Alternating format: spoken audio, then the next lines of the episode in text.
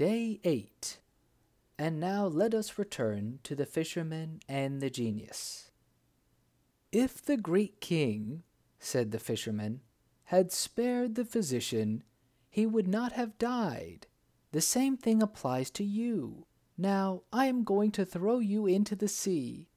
My friend, said the genius, do not do such a cruel thing.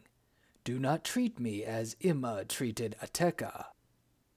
What did Emma do to Ateca? asked the fisherman. Do you think I can tell you while I am shut up in here?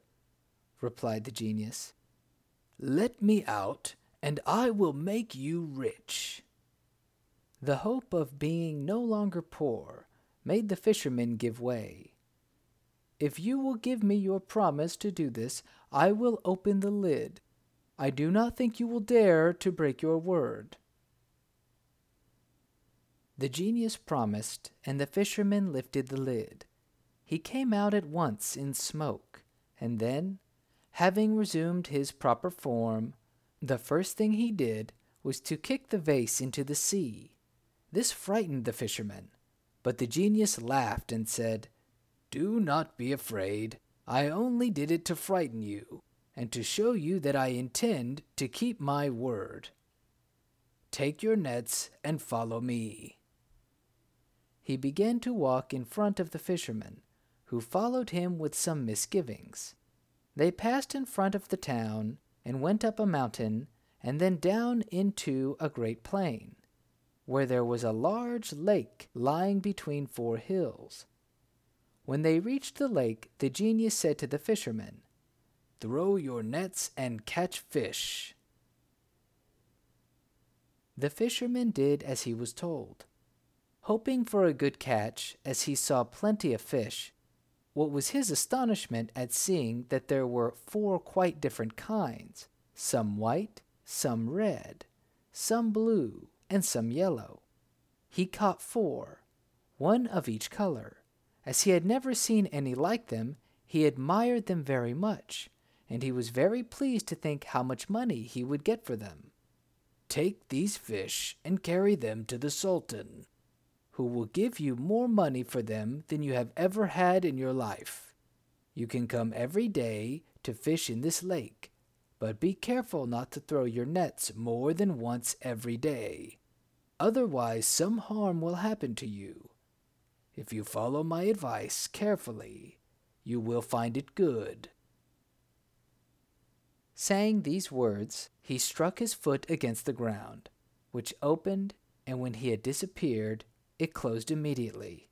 The fisherman resolved to obey the genius exactly, so he did not cast his nets a second time, but walked into the town to sell his fish at the palace. When the Sultan saw the fish, he was much astonished.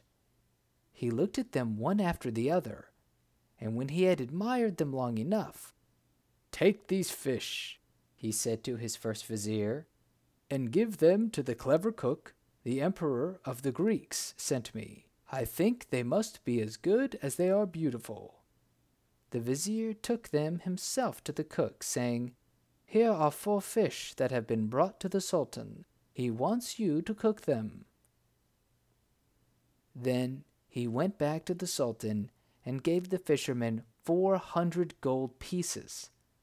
The fisherman, who had never before possessed such a large sum of money at once, could hardly believe his good fortune. He at once relieved the needs of his family and made good use of it. But now we must return to the kitchen, which we shall find in great confusion. The cook, when she had cleaned the fish, put them in a pan with some oil to fry them. When she thought them cooked enough on one side, she turned them on the other. But scarcely had she done so when the walls of the kitchen opened, and there came out a young and beautiful damsel. She was dressed in an Egyptian dress of flowered satin, and she wore earrings and a necklace of white pearls, and bracelets of gold set with rubies, and she held a wand of myrtle in her hand. When she went up to the pan, to the great astonishment of the cook, who stood motionless at the side of her, she struck one of the fish with her rod. Fish, fish, said she, are you doing your duty? The fish answered nothing, and then she repeated her question. Whereupon they all raised their heads together and answered very distinctly, Yes, yes, if you reckon, we reckon. If you pay your debts, we pay ours. If you fly, we conquer, and we are content. When they had finished speaking, the girl upset the pan and entered the opening in the wall, which at once closed and appeared the same as before. When the cook had recovered from her fright, she lifted up the fish which had fallen into the ashes, but she found them as black as cinders and not fit to serve up to the Sultan.